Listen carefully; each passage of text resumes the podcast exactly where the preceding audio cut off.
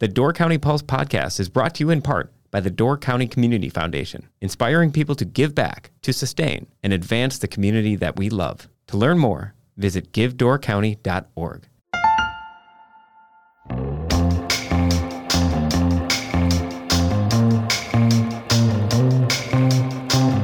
Hello, and welcome to the Door County Pulse podcast. My name is Debra Fitzgerald, editor of the Peninsula Pulse, and today we're going to talk about something a little bit different.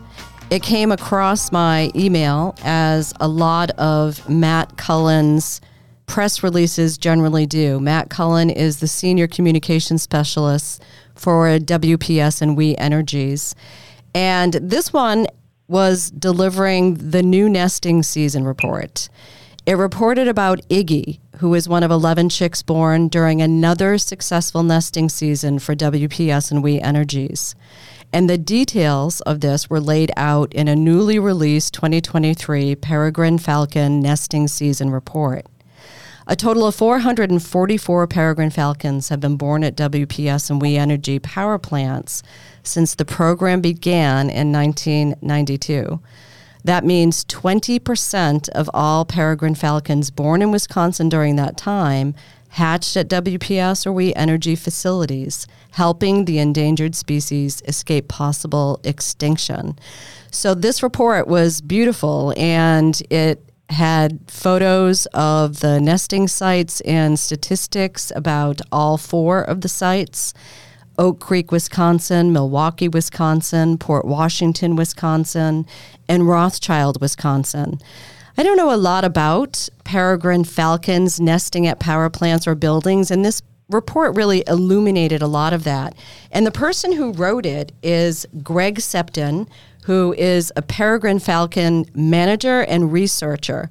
So I have both Greg and Matt on the line today. Welcome to you both. Thank you. Thank you, Debra. And so we're going to start first, I think, Matt, with you. I did not know that WPS and We Energies had a program like this. When did you start it and why? So this is a program that we've had in place since 1992, and it was actually something that Greg had approached us about as part of his efforts to really help peregrine falcons recover here in the state of Wisconsin. As you had mentioned before, and, as I'm sure that Greg will, will get into more detail on, peregrine falcons were in an endangered status uh, back in 1992. They were endangered both here in the state of Wisconsin, and actually they, they at one point were endangered nationwide just because of the, the species uh, kind of having dwindled because of a few different factors that had happened over the years. So Greg had approached us again back in 1992 with this idea to place nest boxes at our power plants and at our generation facilities because they are structures that are very similar to the natural habitats of peregrine falcons. They're very high up on the landscape and they also are oftentimes near the food sources, large waterways that can provide food for peregrine falcons. And so since 1992, uh, we've been able to support those peregrine falcon recovery efforts as part of our commitment to build a bright, sustainable future for the customers and the communities that we serve. And so since that time, as you mentioned, we've had really just a, a very successful track record and a very successful program that's been put into place. As you mentioned, 444 peregrine peregrine falcon chicks have now been born, named, and banded at our facilities in the past 31 years. So it's a program that we're very proud of and one that's continuing to help peregrine falcons recover here in the state of Wisconsin. Okay, so now when you approached WPS, did they say you want to do what? That was actually back, I believe it was in 1991. I went and I met actually with the president of, uh, at that time, it was Wisconsin Electric here in Milwaukee. His name was Charlie Gunier. And uh, I sat down with them and I told them my idea. The idea was based on the fact that peregrine falcons will travel shorelines during the spring and fall migration. They will also travel shorelines when they're looking for mates. And the western shore of Lake Michigan is a major migration route for all sorts of birds, but raptors in particular. And I thought, well, if we can get nest boxes up on every tall human built structure along that 200 plus coastline or the shoreline of Lake Michigan, maybe we'll have something in line here where peregrines can adapt to these sites and uh, we can build a population along the lakefront. Well, I didn't get an answer yes right away, but shortly afterwards I did. And uh, within a few months afterwards, we began putting up nest boxes. And as I've said before, there were a lot of sleepless nights hoping that we'd get birds to come back, and I hadn't sold the company a bill of goods. Hmm. But uh, the next spring, uh, we had a pair actually move into a nest box that we built up in Sheboygan, which wasn't a We Energy site, but it was another power plant. And after that, uh, the boxes began filling up. So it worked very, very well. And today uh, we have over a dozen active nest sites along the western shore of Lake Michigan. And the beauty of that is these birds can go up and down the lakefront. They can find mates. There are uh, nest boxes on all these tall human built structures, which are again along the shoreline. And these human built structures, such as power plants, tall buildings, grain elevator complexes, bridges, etc., are nothing more than human built cliffs from a peregrine's perspective. They're high up in the sky. They've got they're great vantage points. There's plenty of food in the cities. There's a lot of prey that also migrates up and down the lakeshore. So all those elements came together and worked. And today we have a, a very stable population in the state of Wisconsin, but in particular, we have a very stable and very productive population along the western shore of Lake Michigan. I was surprised to learn that buildings were the number one habitat for their nesting sites. You had in your report that 40% were nesting in buildings. Yeah, it's it's what's happened, and we're looking at an environment and a world that wasn't present 100 years ago. You know, historically, peregrines nested all around the country, but in Wisconsin here, historically they nested along the cliffs overlooking the Mississippi River, the Wisconsin River, as well as the cliffs on the Door Peninsula. And we probably had between 20 and 24 successful nests. That's just an estimate historically.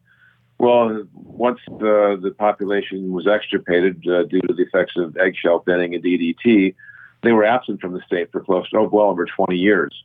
And in in the meantime, you know, between the 30s and 40s and today, we've built a lot of very tall buildings, large bridges. There are large elevator, grain elevator complexes along these waterways. And again, from a peregrine's perspective, these are just cliffs.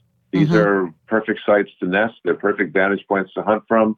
And as long as we provide them with nest boxes and give them a little space during the nesting season, they do extremely well and they've been very, very productive sites. Okay, so that is just one of the pieces of information in this report that Greg had put together for Wisconsin nest site types and production.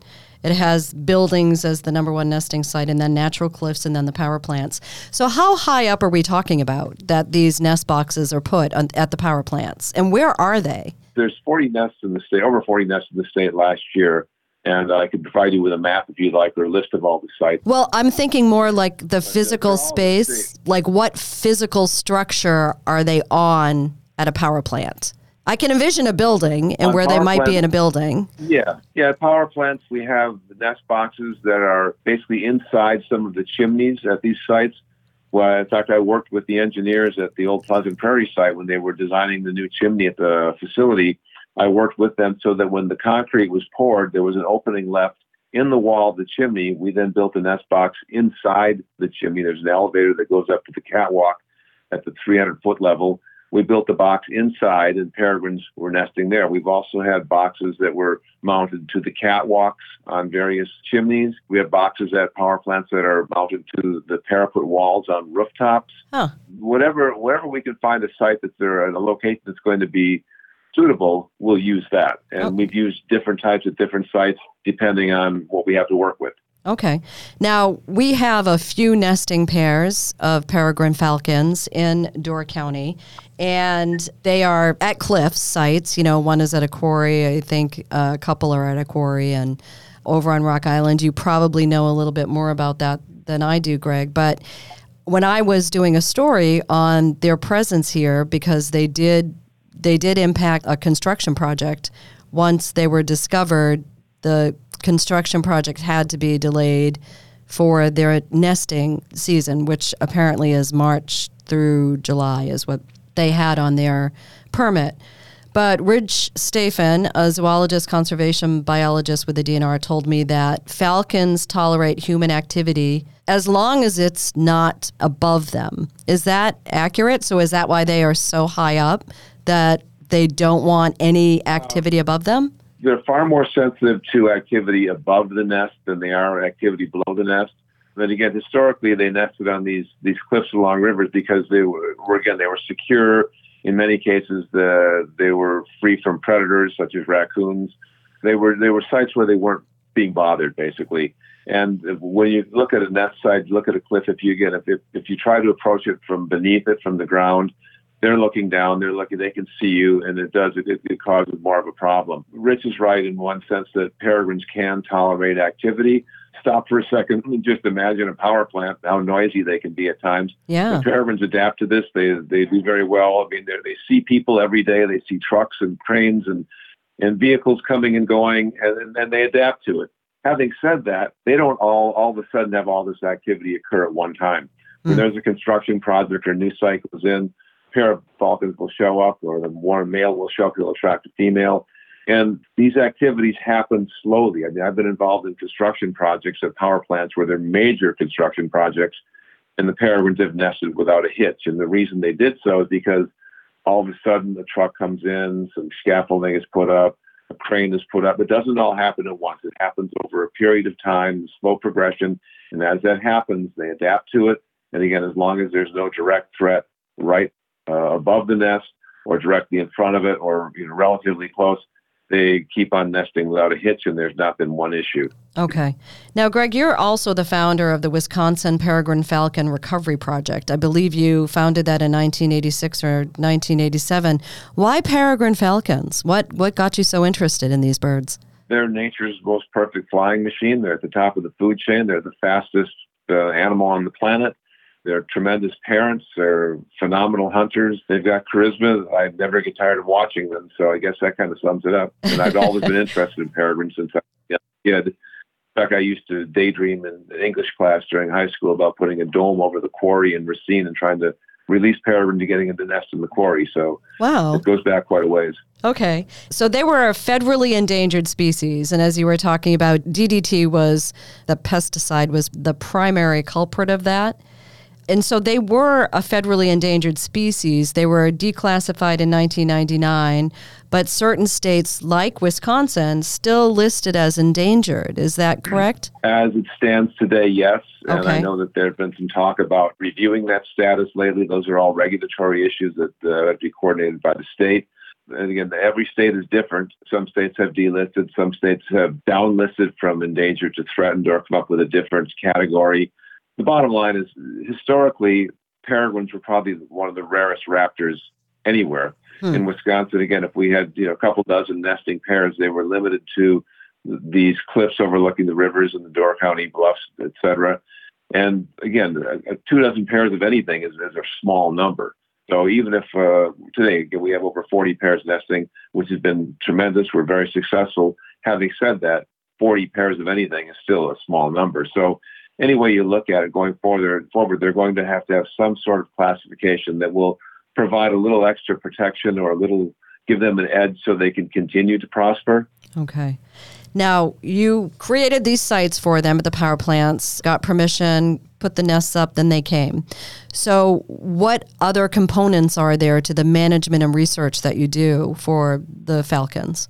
Far as management goes, these boxes are cleaned every fall. Uh, they have they nest in a, a four-inch deep uh, layer of washed, dried pea gravel. We keep that clean. If that gets dirty and it gets wet, you get the bacteria field that builds up. You also have reduced fertility or re- reduced hatchability in the eggs. So keeping those boxes maintained, uh, they also require maintenance every year. And uh, as far as management goes, I also work with the employees on these sites to work around the nesting season when it comes to scheduling any work on rooftops, any work that's going to be done any, anywhere near the nest boxes. Okay. Uh, so I, I, I'm in constant contact with these people at these sites to make sure that during the nesting season, peregrines are given the space they need to successfully nest. How high And up again, are they? At the power plants, they're probably up. Uh, every power plant's different. I'd say you know, a couple hundred feet up. Okay. Uh, having said that, you know, we're learning every every year. We had a site uh, that's been active what three years now, up in Kaukauna. I've never seen anything like it. I've never read anything about a situation like this. There's what's called a weep hole. It's a four, about a 14 square inch hole that goes back into the canal wall on the Fox River in Kaukauna, and that weep hole is no more than about four feet above the level of the river, the the water Hmm. level. and they're nesting in that weep hole. Interesting. So it's below the road level. So it's a bizarre situation, but it's at a spot where no one's going to bother them. It's mm-hmm. a recessed location. It's protected from the elements, and uh, the birds have been doing great there. So they do like high places. They do like nesting on, on anything that gives them a, a vantage point where they can hunt from. The uh, weep hole in the canal at Kaukauna nest in that hole. However, they hunt and perch on the adjacent bridge. Mm. That's their vantage point. They can hunt. Okay. So all the ingredients came together there at that site that, that works. So then you actively manage the nests. And then how do I, I noticed that there are lots of photos, lots of webcam photos in your report. So are there webcams that are observing every one of these nests? No, not everyone, unfortunately. I'd love to see webcams at every site because it makes management a lot easier. Sure. We Energies and, and, and Wisconsin Public Service have four of their sites. In fact, we're in the midst right now of installing new webcams at all of these sites. So I'm looking forward to that this spring. But uh, the one beauty of, about having webcams is when you've got, you know, 25, 30, 40 sites and you're trying to manage banding to get these young birds banded, there's a, a narrow window, 18 to 22, 23 days maximum for banding. Any younger than that, you can't accurately sex them in the band. The males are smaller than the females, so they take a smaller band. Hmm. Any later than that, and you take a chance at frightening them out of the nest box. Oh. So when you've got to, if you know when the eggs are laid and you know when they're hatched, you can more readily, more easily schedule that critical four or five day window for banding.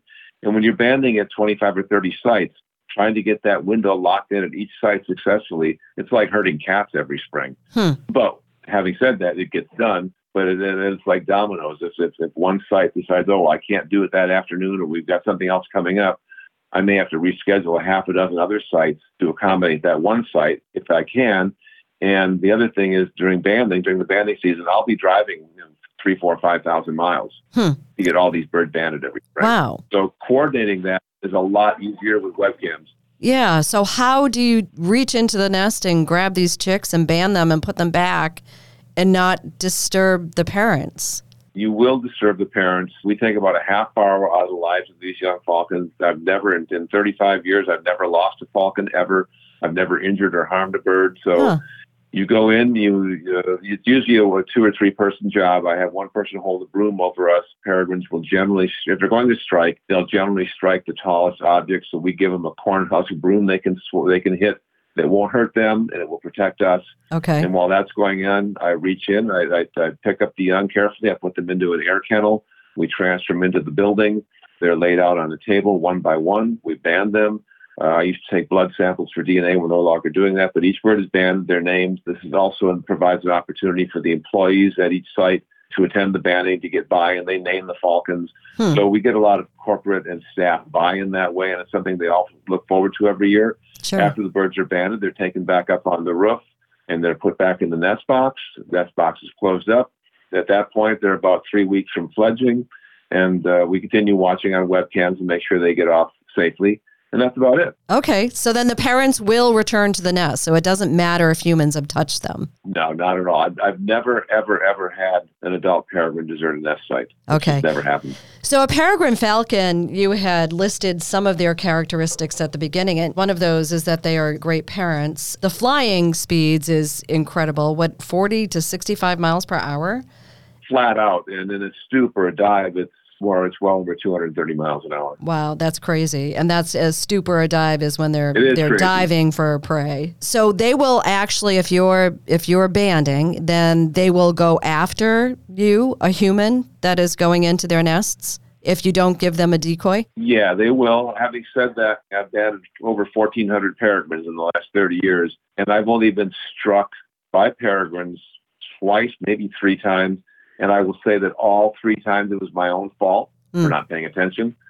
For someone who is not in tune with, with peregrine behavior, and if they're up on a rooftop and working on something close to a nest site and, and not aware of these situations, yeah, they can get hit. We've had people hit before, but we try to eliminate those possibilities by, again, managing these sites, working with employees, letting them know what's going on, when they can go up there, when they can't go up there. And it's been very, very successful. Mm. And again, I like, from a personal standpoint, I love working with peregrines, but I also love seeing how human beings adapt to this and how we allow peregrines into our lives and how they actually become very important to us. So from an environmental standpoint, from an educational standpoint, it's been tremendous. The Door County Pulse podcast is brought to you in part by the Door County Medical Center. Are you looking for a job with excellent benefits, culture, and potential for advancement through tuition reimbursement programs? Door County Medical Center is hiring. For more than 75 years, Door County Medical Center has been the leader in health and wellness for Door and Kewaunee counties. Their integrated medical center provides a wide range of specialties, including primary care, behavioral health, general surgery, the Women and Children's Center, the Door Orthopedic Center, the Door County Cancer Center, and more. To join the team, apply today at dcmedical.org/careers.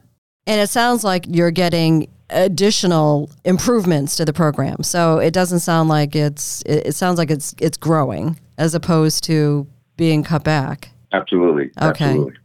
Now, with this banding program that you have, what do you band for? What is the purpose of that? We band peregrines so we can follow them for their lifetimes. We find out how long they live. We find out what kills them. We find out what kind of problems they get into.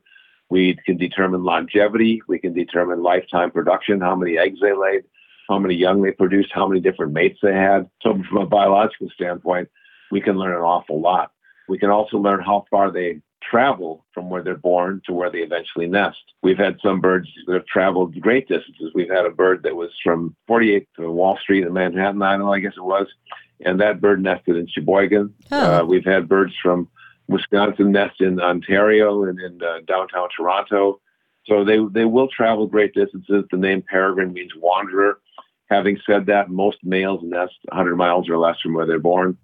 Most females nest 200 miles or less from where they're born. But again, why do we ban these birds? I can tell you a quick story going back to actually a bird from Green Bay. Back in 1996, I banded four baby peregrines at the nest box on what was the old Pulliam power plant, which is now gone. Again, 50 to 70% of these birds don't make it beyond their first year. There's a relatively high first year mortality rate, Hmm. which is nature's way of ensuring the very best birds return to breed and pass on those genes. Hmm. All the young took off. Uh, in the fall of that year, in November, I got a, an email from a colleague in Indiana. A bird that we'd named Atlanta was found injured with a broken wing. She'd been shot in Indiana. She was uh, rescued and sent up to the Raptor Center at the University of Minnesota. The wing was pinned. She was kept up there the rest of the winter until the following spring. The wing was healed. She was flight conditioned, so she was ready to be released. They sent her back to me. She was supposed to be arriving at the airport here in Milwaukee early one morning in May. I was going to be taking her to the Racine County Courthouse and releasing her on the roof. There was a lone male. Long story short, she missed or wasn't on the next three or four flights that day.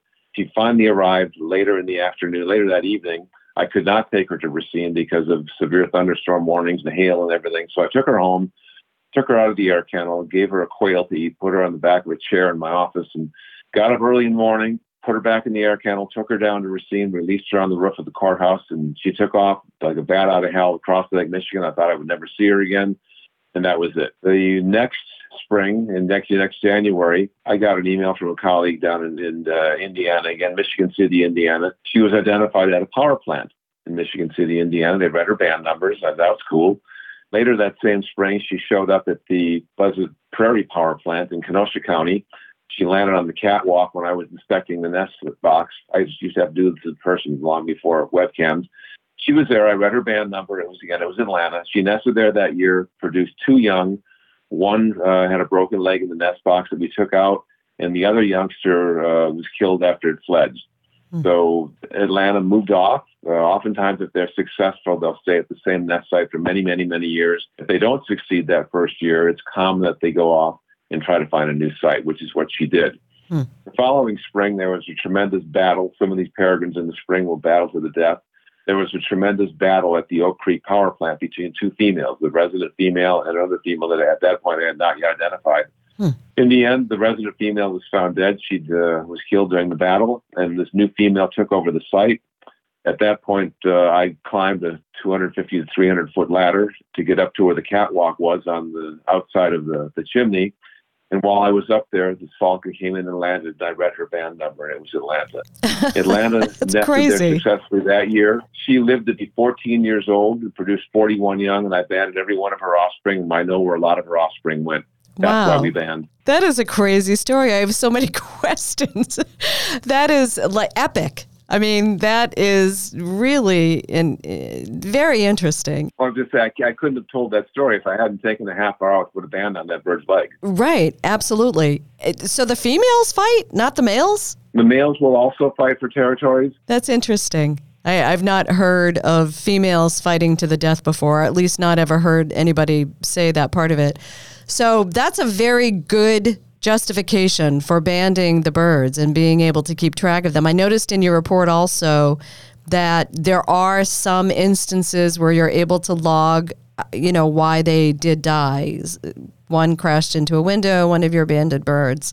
And and so you are tracking their lives as much as you can. I think I also read that you saw one in the wild and you don't normally see it after you band it beyond the one that you're you're just talking about. So was there a more recent one that you were able to pick up in the wilds that you had banded at one of these power plants? Actually, yeah. It's interesting to say that in the last week uh, I was contacted. Uh, the bird banding lab uh, had a bird banding recovery. One of the birds I banded was spotted. This one in particular was recovered down in Nicaragua uh, in December, and the individual found it was being attacked by two caracaras, which are relatively large scavengers. He rescued it, took it home. I don't think he had any real knowledge as far as rehab work goes, but he gave it some chicken to eat and uh, gave it some shelter for a couple of weeks and then released it. And this is a young uh, female that we banded last year at the Port Washington power plant. So its first migration, it ended up in Nicaragua, and again, he released it. So there's a chance this bird could show up in Wisconsin or anywhere else here in the upper Midwest next spring. We don't know. I'm certainly going to be looking for it, but it may not make it. But the bottom line is, we know it went to Nicaragua. And again, if we hadn't taken the time out to band it, we wouldn't have known that either. Do they normally migrate that far south? I've been trying to monitor that as well, and, and I've got some, some, thoughts on that. And generally speaking, peregrines don't go any further than they need to to find a nest site and a mate.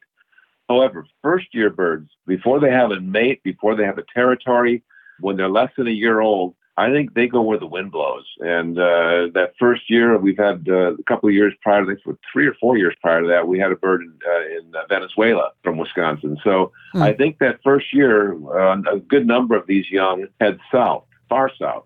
Hmm. And I did a, an overwintering survey a number of years ago, and all of the peregrines I documented overwintering in the upper Midwest, with the exception of two or three, were all adults, which led me to the question, where did all the young go? Yeah. so these, again, that leads me to believe that a lot of these young head south. They head to places that uh, where people don't necessarily identify them, where they're not often recovered. So when we do get a recovery from Venezuela or Nicaragua, it, it's significant and it, it begins to piece together parts of the story or at least verify or justify some of the, the thoughts that I've had on where these birds do go. Hmm. You've been studying them for such a long period of time. Are there any questions that are, uh, you kind of hinted that that's one unanswered question in terms of what causes them some of them to migrate so far south. But are there other unanswered questions about peregrine falcons? I'd like to know where some of the adults go. We have a number of adults that are on territory year round at these urban sites, but uh, some of the adults also migrate. We know that there was a male that nested on the north shore of Lake Superior on a cliff. His name was Yukon Jack. And every year he'd go down to Austin, Texas, and he'd be identified sitting on a building in downtown Austin. Then next spring he'd go back to the North Shore of Lake Superior. So Mm. These birds do move around. The adults also migrate, but these getting an accounting of where they actually go is tough. It, ideally, it'd be nice to get satellite transmitters on 20 or 30 or 40 or 50 young in, in any given year and just find out what really happens. That would be a very, very expensive project, but I'll tell you what, it would answer a lot of questions very quickly. Do they mate for life? Peregrines will, as long as both adults survive, they're very, very tied to the sites. They have they have a site affinity that they're so as long as both adults survive, they'll continually return to the same nest hmm. site. If one or the other is lost, the survivor will attract a new mate. But we've had some pairs that have been together for 10 or 12 or 13 years. So as long as the site's there and the adults survive, they're pretty tight. Okay. Do you know how many nesting pairs are in Door County? Let's see. We had uh, there's one on Rock Island. We had two on Washington. We had one at Peninsula State Park and the one at the quarry. So there's probably five uh, in the last two or three years. We have as many as five. Okay. Uh, not every site produces young every year. Not every site is successful, but we have had nesting attempts at all of those sites. Okay. So you say that you travel thousands of miles during the banding process, which certainly sounds valuable. Is there only one of you? There's one of me, but I depend on the help of individuals at, at each one of the sites. Again, we try to get employee involvement, staff involvement, so that like during the off season, in fact, I just got an email earlier this week from a, a fellow I work with up at the power plant in near Portage, the Columbia Generating Station. He just sent me a webcam image with one statement. Look who's back. Their adult female was, was first spotted in the nest box up there this week. So uh, keeping people on site involved makes it a lot easier when it comes time to band. I don't do that alone. Employees help me. I've got someone holding a broom. I've got folks that help uh, hold the birds while I'm banding them. So involving individuals at each site is, is extremely important. It helps me, but I think more importantly, it buys input from the employees. You get buy-in. It becomes their project, and that's what I like. Because I like to instill ownership. Well, that's what what attracts me to this story is that we do need electric power plants, and and this seems to be one of those purposes served that nobody would ever have anticipated when we first began building tall buildings and building these power plants. Well, it seems to me that you definitely need to teach somebody what it is that you're doing, Greg, because your research and management has been invaluable, as has the support that you're receiving from WPS and We Energies. I am curious if you are a nonprofit organization or if this is completely volunteer. No, I run a small LLC and Okay. I, I work as a business and I, I manage sites through that.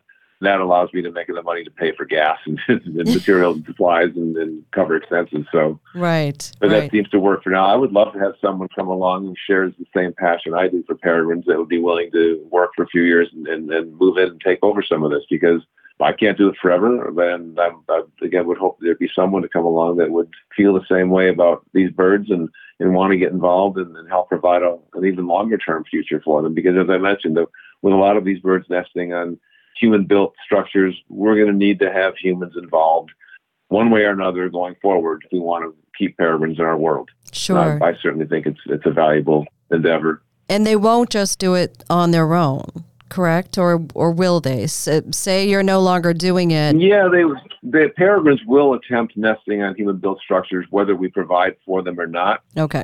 If we don't provide that for them, their their nest success rate is going to go way down. If they start nesting on precarious ledge, the eggs could roll off.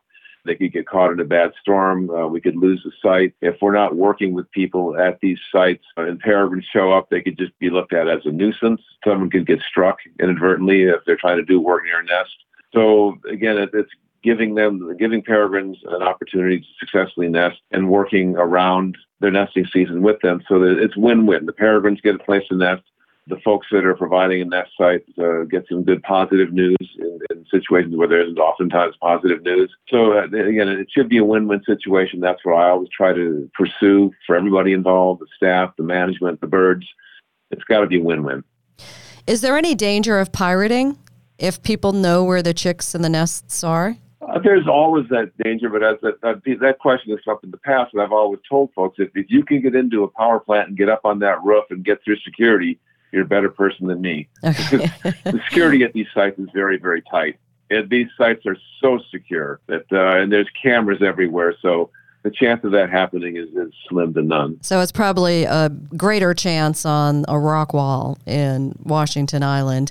Now these are valuable as chicks, Oh, yeah. right? Well, they've been valuable as chicks. Uh, I mean, there was there was a black market years and years ago, and I'm sure that there are some people that will go out and, and try to rob chicks if they needed to or wanted to. Having said that, there are many, many falconers in the country today that are breeding and producing cat peregrine falcons in captivity, Hmm. and it's far easier for a falconer or someone who wants to get a bird to get a permit and go to a breeder and get a bird. You know, it's just it's that option was never available until the last 25, 30 years when the peregrines were being bred in captivity much more readily. So they don't have to steal a hunting partner in the wild. They, They can. don't. No. All right. right. Right. Well, They're they're they're far more easily available. so this is a fascinating program, and thank you both for coming on to talk about it a little bit more. Is there a place where the public can go and view some of uh, the webcam footage that you have? Matt, do you have that available for people who go to your webpage? Yes, that's a great question, Debra. And each spring, when we have peregrine falcons that return to our different nest boxes, uh, we do have live camera feeds that members of the public can tune into anytime throughout the day. Those are available on our website. That's wecenergygroup.com slash falcons. You can find links to the live web cameras during the nesting season there. You can also go to our YouTube pages for both Wisconsin Public Service and We Energies as well, and you can find the live camera feeds there also. So, uh, and that's something that we are, are posting photos from, videos from throughout the nesting season so that we can make our customers aware and anyone who's really interested in falcons aware of how the nests are progressing, what is taking place, and then as as we've talked about previously, uh, when the banding takes place and, and when we have that opportunity to get to know these falcons a little bit more and provide them with their official names. So that is something that people can find each spring and then heading into uh, the early part of the summer as well. All right. So thank you both for joining us today. Thank you, Debra. Thank you. And you're listening to the Door County Pulse podcast. My name is Debra Fitzgerald, and thank you, as always, for listening. Until next time. Thank you so much for listening to the Door County Pulse podcast. This podcast is produced by Miles Danhausen Jr. and edited by Rachel Lucas. If you want to help us continue to create more great episodes just like this one, visit our website at doorcountypulse.com.